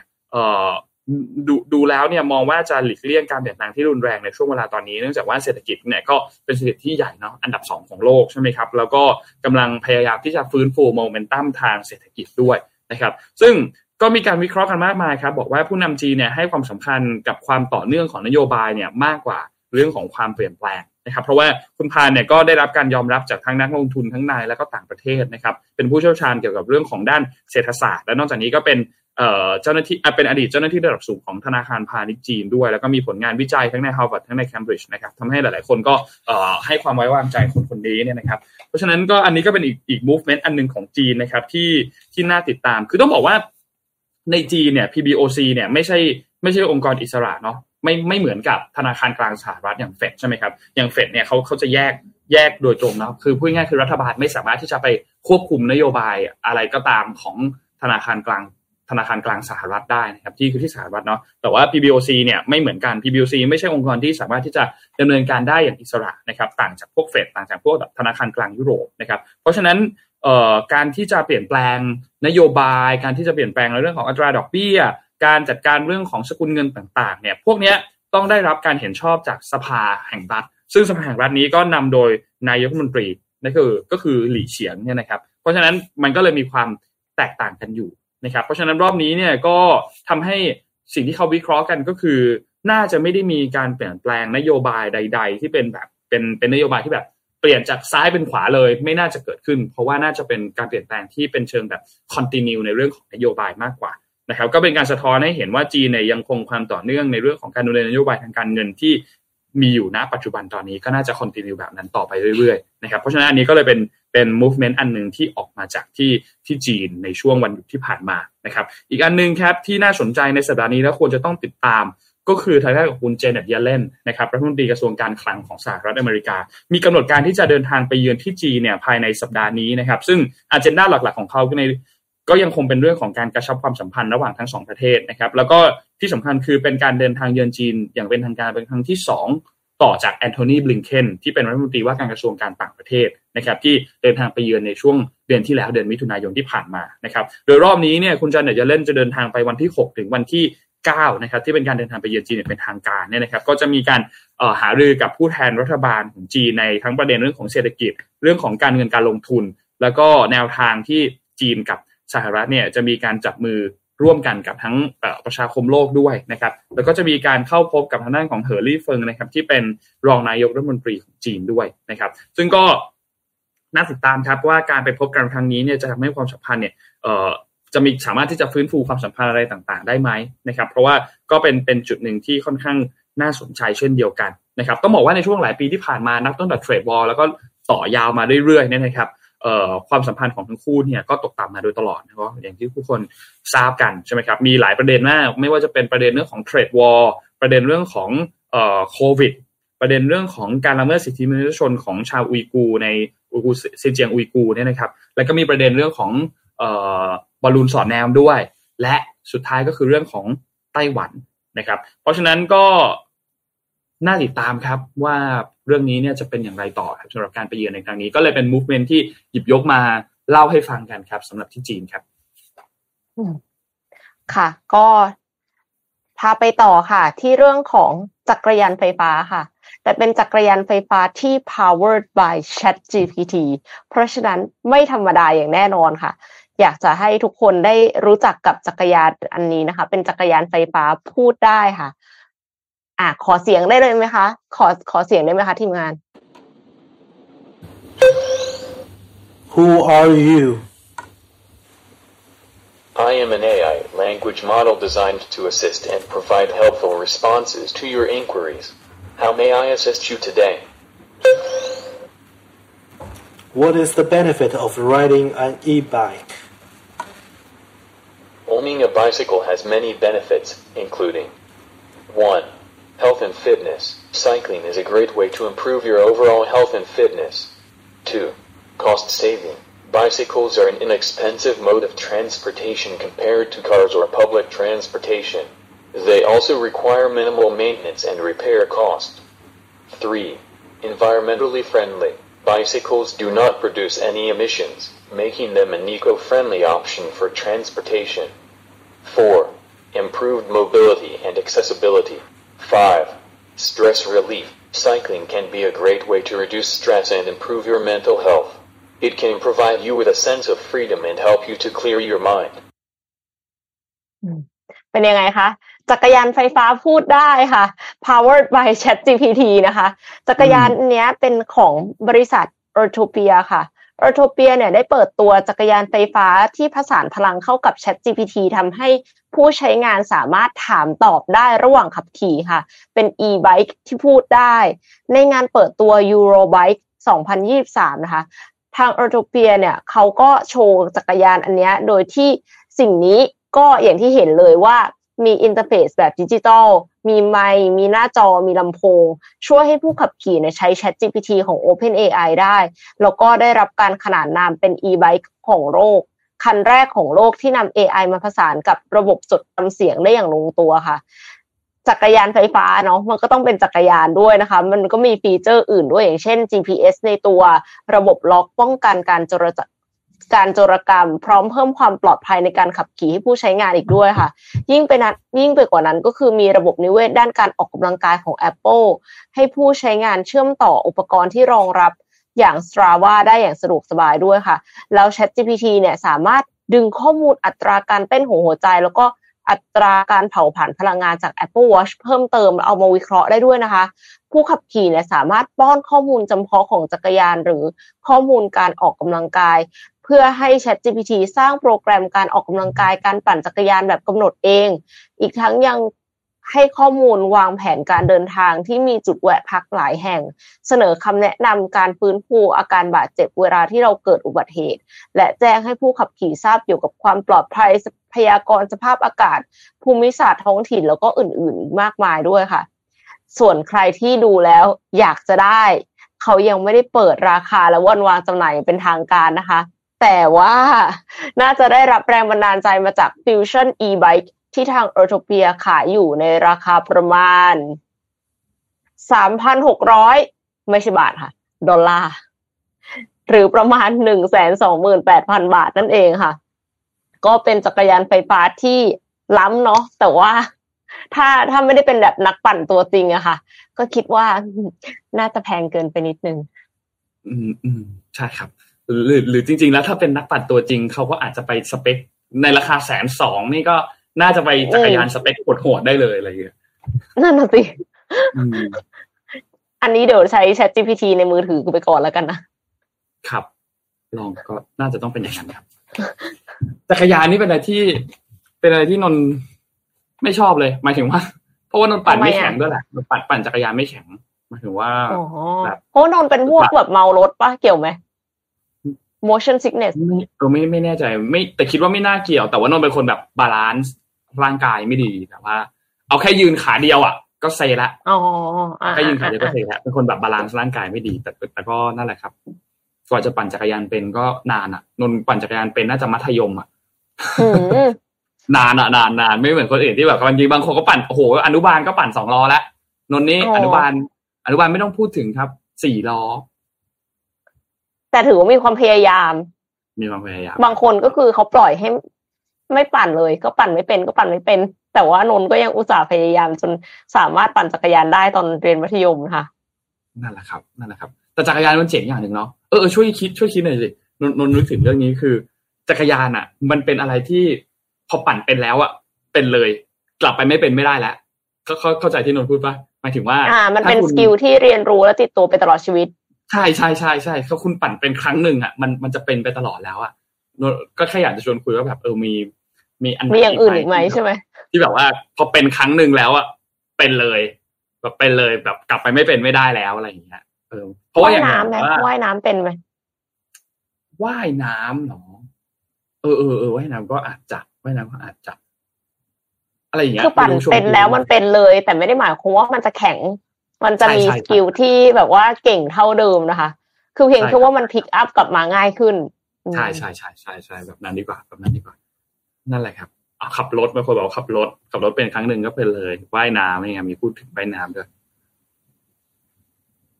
นั่นแหละครับ อันนี้มีคนพูดถึง Vision Pro มีข่าว Vision Pro มาเล่าให้ฟังอือฮึ Vision Pro เนี่ย ล่าสุดเนี่ยนะครับ มีการรายงานออกมาจาก Financial Times นะครับ บอกว่า Apple เนี่ย เตรียมที่จะลดการผลิต Vision Pro เพราะว่าเจอปัญหาว่าเอ่อคือมันมีปัญหาเกี่ยวกับทางซัพพลายเออร์อะไรบางอย่างที่ทำให้สุดท้ายแล้วเนี่ยไม่สามารถจะผลิตตามเป้าที่วางไว้ได้ คือตั้งใจว่าล็อตแรกเนี่ยจะผลิตให้ได้อย่างน้อยเนี่ยคือเกิน 4 0 0 0 0 0 ชิ้นนะครับ แต่ว่ามีรายงานที่เพิ่มเติมเข้ามาเนี่ยบอกว่าบริษัทที่เป็นผู้ผลิต Vision Pro ให้กับ Apple เนี่ย บอกว่า Apple เนี่ยมีการสั่งอะไหล่และชิ้นส่วนให้เพียงพอกับการผลิตในปีหน้าคือปี 2024 เนี่ยเพียงแค่ประมาณ 13,000เอ้ย 1,300,000ถึง 1 0 0 0 0เอ่อ130,000 ถึง 150,000 ชิ้นเท่านั้นในปีหน้านะครับ ซึ่งก็ต้องบอกว่าก็ก็น้อยกว่าที่คาดการณ์กันไว้เยอะเหมือนกันนะครับ แล้วก็ณปัจจุบันตอนนี้เนี่ยก็ยังมีอุปสรรคพอสมควรแม้ว่าจะมีตัว prototype ที่ออกมาแล้วที่เราเห็นรูปกันเนาะแล้วก็เห็นทางด้านของ เอ่อ tech influencer ต่างๆ ที่มีโอกาสได้ไปลองใส่ตัวแว่นแว่น Vision Pro ตัวนี้เนี่ยนะครับ ซึ่งก็ต้องรอติดตามดูว่าสุดท้ายแล้วมันจะจนมันจะผ่านไปได้ไหม เพราะว่าอย่าง Vision Pro เนี่ยเป็นเป็นการเป็น mixed reality เนาะก็คือเป็นการใช้งานที่แบบกึ่งโลกกึ่งเสมือนใช่ไหมครับ แล้วก็มีการพัฒนาขึ้นมา แล้วถ้าดูจากที่เทครีวิวเวอร์ต่างๆ เขารีวิว ตัวแว่นตัวนี้มาเนี่ยก็ดูเหมือนว่าเออจะค่อนข้างเจ๋งเลยแม้ว่าราคามันจะสูงมาก เข้าไทยนี่เผลอๆอาจจะแบบไปแตะเกือบเกือบสองแสนอะไรเงี้ยก็เป็นไปได้นะโดนภาษีโดนนู่นโดนนี่ก็อาจจะไปแตะแตะเกือบเกือบสองแผสองแสนบาทเนี่ยนะครับ เพราะฉะนั้นก็ต้องรอติดตามดูว่าการพัฒนารอบนี้ยังมันก็ยังมีปัญหาเรื่องของหน้าจอในแว่นเอ่อมีมีเรื่องของเอ่อตัวเขาเรียกว่าอะไรตัวตัวส่วน ส่วนประกอบอื่น ๆ ที่ยังมีปัญหาในเรื่องของการผลิตอยู่นะครับ ซึ่ง Apple เองก็ยังไม่ได้มีการมาตอบโต้ในประเด็นนี้ที่มีข่าวลือว่าจะอาจจะผลิตออกมาได้จำนวนเพียงแค่ประมาณ1นึ่งแสนสามหมื่นถึงหนึ่งแสนห้าหมื่นชิ้นในปีหน้านี่นะครับ ก็น่าติดตามเหมือนกัน แล้วก็ต้องมีข่าวลือต่อไปอีกว่ารุ่นที่สองรุ่นที่สามที่จะออกตามมาเนี่ยก็จะมีราคาที่มันต่ำลงไปเรื่อยๆ ด้วยนะครับ เพื่อให้คนเข้ามา afford กันได้มากขึ้นนึกคิดว่าถ้าราคาที่คน afford ได้นะพี่เอ็ม ต้องต่ำกว่าแสนอะหมายถึงว่าหคืมาอยถึงว่า ขนาด Oculus Quest สองหมื่นนะคะคนยังอืไม่มค่อยซื้อกันเลยเอางี้ดีกว่าอะใช่ใช่ใช่ใช่เพราะฉะนั้นเราว่ามันต้องต่ำต้องต่ำกว่าแสนอะอย่างน้อยอะต้องต่ำกว่าแสนต้องราคาอยู่ในช่วงที่แบบว่าเอื้อมถึงเอ็มว่าได้ประมาณหมื่นห้าอะคือคือต้องต่ำกว่า15,000 Oculus Quest อีกทีอะอืมคือถ้าสมมติว่ายกมากแต่แต่จริง ๆ ก่อนหน้าเนี้ยค่ะซัมซุงอะเขาเคยมีแบบที่เอามือถือใส่นะ คือแถมมาเลยนะ แว่นอะ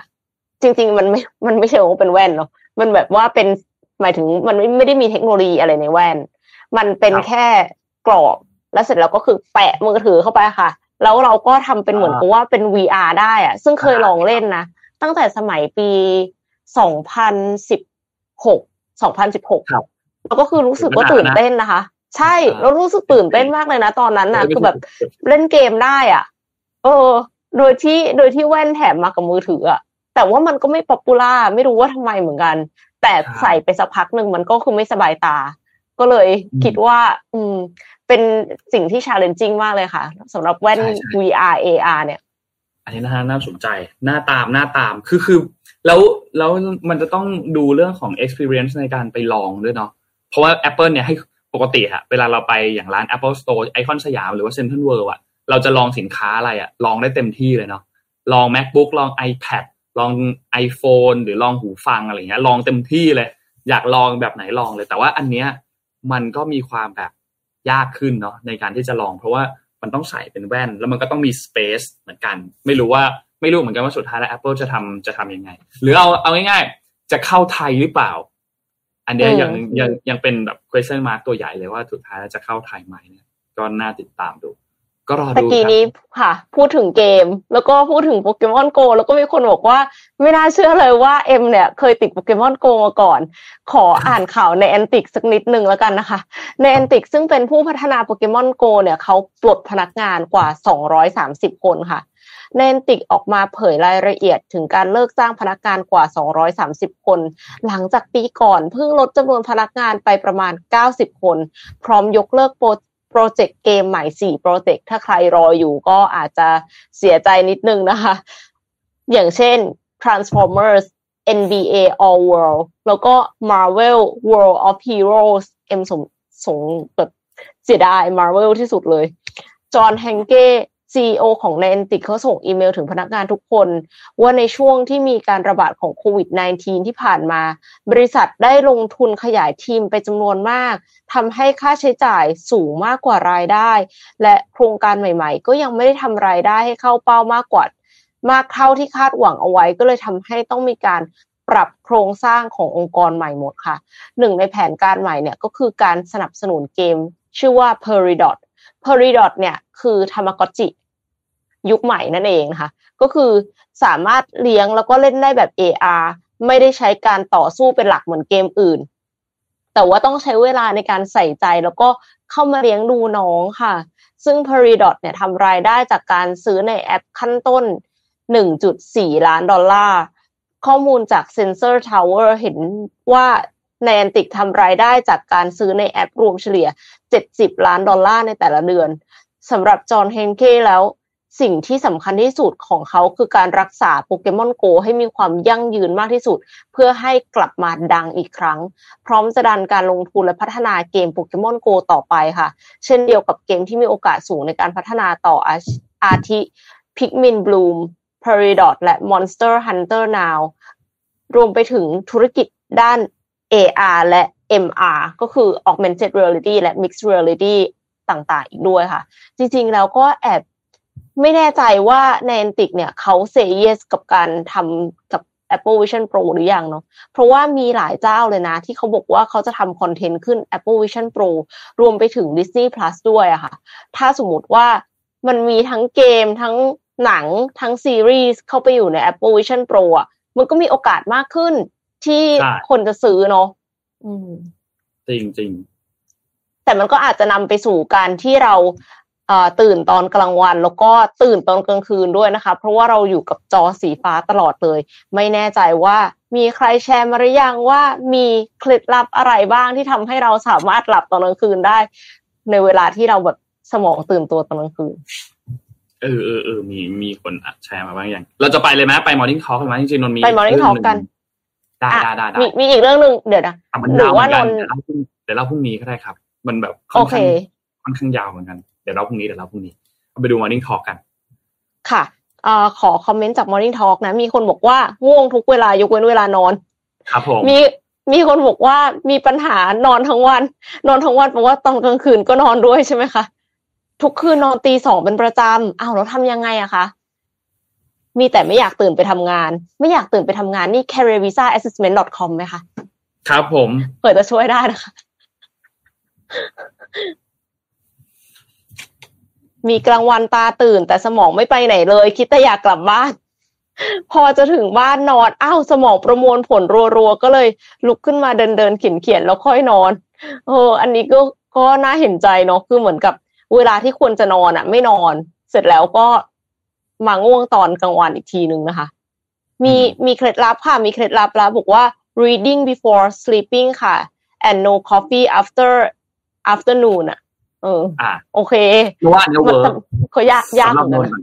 สำหรับนนอันนี้ work คือคือนนเป็นนนไม่ดื่มกาแฟอยู่แล้ว แต่ว่าก็มีมีชาเขียวบ้าง ซึ่งมันก็มีคาเฟอีนเหมือนกัน แล้วก็ถ้าจะกินเนี่ยคือกินได้เฉพาะช่วงเช้าก่อนเที่ยงเท่านั้น ถ้ากินหลังเที่ยงปุ๊บจะมีปัญหาตอนนอนแน่ๆแบบจะนอนจะนอนยาก แล้วก็เรื่องอ่านหนังสือก่อนนอนเนี่ย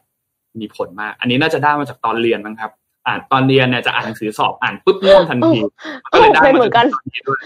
มาว่าแบบพออ่านปุ๊บง่วงทันทีมันเหมือนจบหนึ่งหน้าหลับเลยค่ะ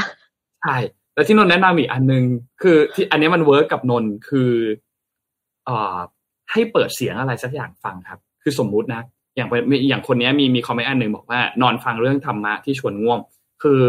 นนนจะบอกว่ามัน work อย่างหนึ่งคือ อย่างนนอะ นนเปิดเรื่องผี เปิดเล่าเรื่องผี แล้วหลับ แล้วง่วงมากมันน่าจะมันน่าจะตื่นเต้นนะคะนน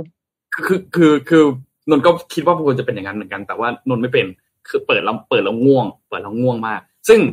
พอพอคุณทำครั้งแรกๆอะ แล้วแล้วคุณหลับอะอ๋ออยากให้เริ่มแบบนี้ คือถือว่าคุณรู้ตัวแล้วว่าคุณง่วงอะ ลองเปิดเสียงอะไรก็ได้ ลองเปิดคนเล่าเรื่องหรืออะไรก็ได้ไปสักอันหนึ่งแล้วแล้วให้คุณก็หลับไป แล้วคุณทำอย่างนี้ติดกันสักสองสาวัน มันจะเริ่มมันจะเริ่มแบบเหมือนร่างกายมันจะเริ่มปรับตัวแล้วว่า ถ้าหากว่าได้ยินเสียงอะไรประมาณนี้ หรือได้ยินเรื่องเล่าประมาณเนี้ยมันจะหลับต้องง่วงแล้วนะง่วงแล้วนอนหลังจากนั้นคือนนจะเป็นแล้วพอได้ยินพอเล่าเรื่องผี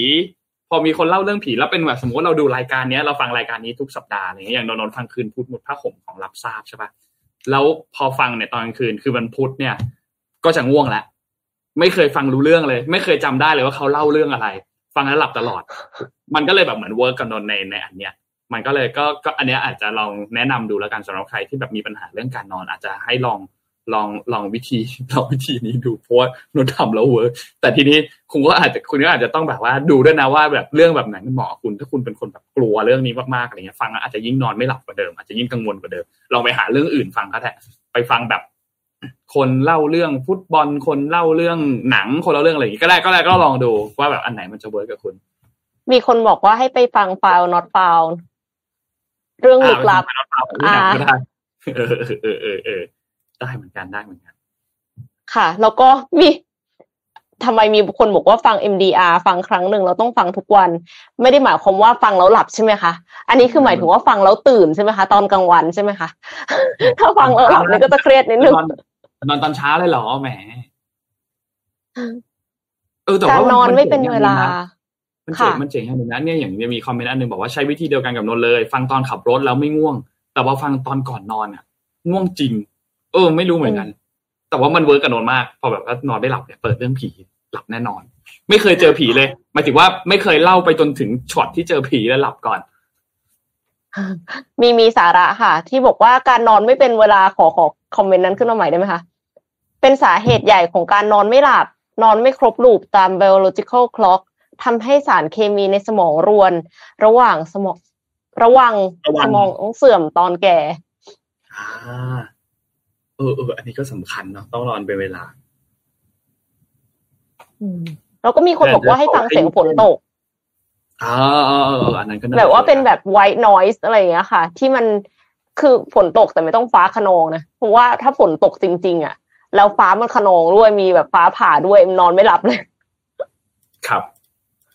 จริงครับ ไม่หลับจริงครับ มีงานด่วนทีไรหลับเร็วทุกทีค่ะ โอ้โห อันนี้ดีมากเลยค่ะ เพราะว่าคือถ้ามันมีงานสำคัญพรุ่งนี้อะประชุมตอนเช้าอย่างเงี้ยแล้วคืนก่อนหน้านั้นไม่หลับนี่คือแบบอื้อหือสมองเบลอเดินเข้าห้องประชุมไปพังไปหมดนี่เลยคือนะใครพูดอะไรฟังไม่รู้เรื่องแล้วอะค่ะ จริงจริงมันจะพังไปหมดเลย มีคนบอกว่าการนอนไม่หลับเนี่ย มันคือ mental health มันคือปัญหาเรื่องสุขภาพจิตอย่างหนึ่งสำคัญมากนะ เพราะว่าอืมถ้านอนไม่ได้อะ มันเหมือนมันแบบ เหมือนเครื่องจักรมันมันมันวนเป็นลูปไปอะเออเออเป็นวแล้วงมันจจะรแย่อุไปหมบาดทเลยมันจะแย่ไปหมดเลยนี่มีคนใช้เวลนอยส์ใช้เสียงประวานก็ลองไปดูลองไปทำดูครับ ใครมีปัญหาเรื่องนอน ก็อาจจะลองลองคำแนะนำอันเนี้ยที่มันไม่ได้ส่งผลเสียอะไรนะ ที่มันไม่ได้ไม่ไม่ได้ทำให้มันแบบอะคุณลองไม่ต้องแล้วไปนซื้อเวิจักรยานแสนหนึ่งอะไรเงี้ยคือลอเปิงดแล้วได้เลยเวิร์กก็ดีลองแล้วไม่เวิร์กก็ไม่เป็นไรอะไรอย่างเงี้ยแต่ถ้าถ้ามันเป็นปัญหามากๆ แล้วคุณรู้สึกว่าคุณนอนไปแล้วนอนแบบไม่เคยนอนแล้วเต็มอิ่มเลยตื่นมาเพลียตลอดอะไรเงี้ย ก็แนะนำว่าไปไปหาหมอก็ดีนะครับทำสค่ะลิปเทจริสงค่ะอะไรเงี้ยก็ก็ดีเหมือนกันบางทีคุณอาจจะมีภาวะหยุดหายใจระหว่างนอนอะไรเงี้ยก็เป็นไปอืมได้เหมือนกันหรือบางคนมีปัญหาเรื่องการนอนกรนอะไรเงี้ย ก็ก็ก็เป็นไปได้เหมือนกันเพราะว่าพวกนี้ต้องไปแก้ไขปัญหา เพราะว่าไม่งั้นสุดท้ายมันจะ ทำให้คุณพักผ่อนไม่พอไม่พอพักผ่อนน้อยลงน้อยลงน้อยลงไปเรื่อยมันก็จะยิ่งแย่เนาะนำไปสู่โรคอย่างอื่นด้วยนะคะ ที่ไม่ใช่เฉพาะ mental health นะคือโรคหัวใจความดันโลหิตสูงนี่คือมาหมดเลยนะ ถ้าคุณพักผ่อนไม่เพียงพอ เพราะฉะนั้นก็เป็นปัญหาที่ควรจะแก้ไขค่ะ ไม่ใช่ ไม่ใช่ปัญหาที่ควรจะแบบปล่อยไปเรื่อยๆ แต่ว่าก็จะมีอีกกรณีหนึ่งคือติดยานอนหลับ ถ้าติดยานอนหลับเนี่ย ก็น่าจะเป็นอีกเอ็กซ์ตรีมหนึ่งที่ไม่ดี คือน่าจะต้องปรึกษาแพทย์เหมือนกัน เพราะว่าคุณไม่น่าจะต้องใช้ยานอนหลับตลอดเวลาขนาดนั้น คือใช้น้อยๆหมายถึงว่าไม่กี่วันน่ะอาจจะไม่เป็นไรเนาะแต่ถ้าใช้ตลอดเลยจนเป็นกิจวัตรถ้าไม่กินยานอนหลับนอนไม่ได้นะคะเอว่าต้องแก้ไขค่ะใช่ใช่ใช่นี่พี่โทมัสมาบอกว่า ใครมีปัญหาเรื่องการนอนแนะนำให้ปรึกษาท่านรองนายกดูนะครับ น่าจะต้องปรึกษาเขาอาจจะไม่นอนตอนกลางคืนก็ได้ค่ะเราไปนอนในสภาเอาครับ ง่ายกว่าแซวเล่นครับแซวเล่นครับกำลังจะเปลี่ยนละกำลังจะเปลี่ยนละกำลังจะเปลี่ยนรองนายกละกลางเดือนนี้น่าจะมีเปลี่ยนละน่าจะมีเปลี่ยนน่าจะประมาณนี้ไหมครับพี่เอ็มคอมเมนต์ประมาณนี้นะคะวันนี้น่าจะประมาณนี้น่าจะประมาณนี้ครับ เดี๋ยวพรุ่งนี้เราเล่าเรื่องเกี่ยวกับเอ่อประธานประธานสมาคมฟุตบอลให้ฟังคุณสมยศเนี่ยนะครับ เกี่ยวกับประเด็นเรื่องของลาออกเนี่ยนะครับ เดี๋ยวพรุ่งนี้มามามาเรียงไทม์ไลน์กันให้ฟังอีกทีหนึ่งแต่ว่าเป็นเรื่องสำคัญมากๆเหมือนกัน แล้วก็มีความเสี่ยงที่ไทยอาจจะโดนแบนโดนอะไรต่างๆ ในจากฟีฟ่าด้วยนะครับ วันนี้น่าจะครบถ้วนครับ ก็ต้องขอบคุณท่านผู้ฟัง ทุกๆทท่านจากทุกๆ ช่องทางเลยนะครับ ที่สนับสนุนพวกเรา MDR นะครับและแน่นอนขอบคุณสปอนเซอร์หลักของเราด้วยทั้งสองเจ้าเลยนะครับออขอบคุณ Liberator นะครับเทรดเองทำเองทำไมต้องจ่ายค่าคอมนะครับขอบคุณ Liberator มากๆนะครับและแน่นอนขอบคุณสปอนเซอร์ใหม่ของเราด้วยนะครับ Mitsubishi Pajero Sport Elite Edition จุดสตาร์ทความแตกต่างนะครับ ก็ขอบคุณทั้งสองสปอนเซอร์หลักของเราเลยนะฮะเอ้ยนี่เดี๋ยวนะไอตัวข้างซ้ายนี่มีชื่อไหมอะข้างขวาสมบูรณ์ใช่ไหมไอตัวกระต่ายนี่มีชื่อไหมอะ รู้หน้าปะไม่รู้ อยากรู้มากเลยอะไม่รู้เหมือนกันเอาเป็นว่าใครรู้คอมเมนต์ตอบหน่อยหรือว่าทีมงานบอกหน่อยอยากรู้ว่ามีชื่อไหมแต่ก็ขอบคุณสปอนเซอร์เรื่องของเจ้ามากๆนะครับ แล้วก็ขอบคุณท่านผู้ฟังจากเอ่อทุกๆช่องทางเลย YouTube Facebook Clubhouse นะครับก็ขอบคุณทุกคนมากๆนะครับ แล้วพบกันใหม่อีกครั้งหนึ่งในวันพรุ่งนี้นะครับพรุ่งนี้วันพุธนะครับ วันนี้เราสองคนลาไปก่อนครับ สวัสดีครับ สวัสดีค่ะ Mission Daily start your day with news you need to know